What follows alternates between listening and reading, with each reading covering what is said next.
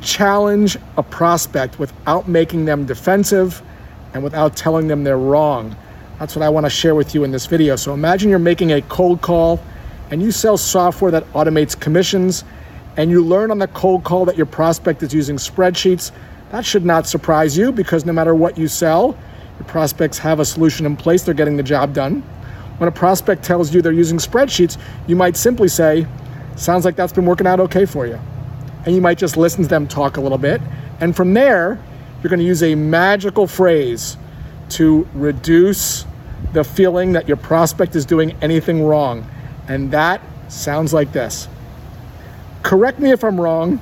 You would know more than I would. You've been in RevOps for 10 years.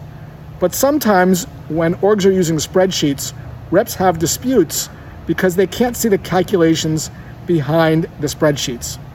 How have you guys been dealing with disputes today? And then shut the front door and listen without having expectations.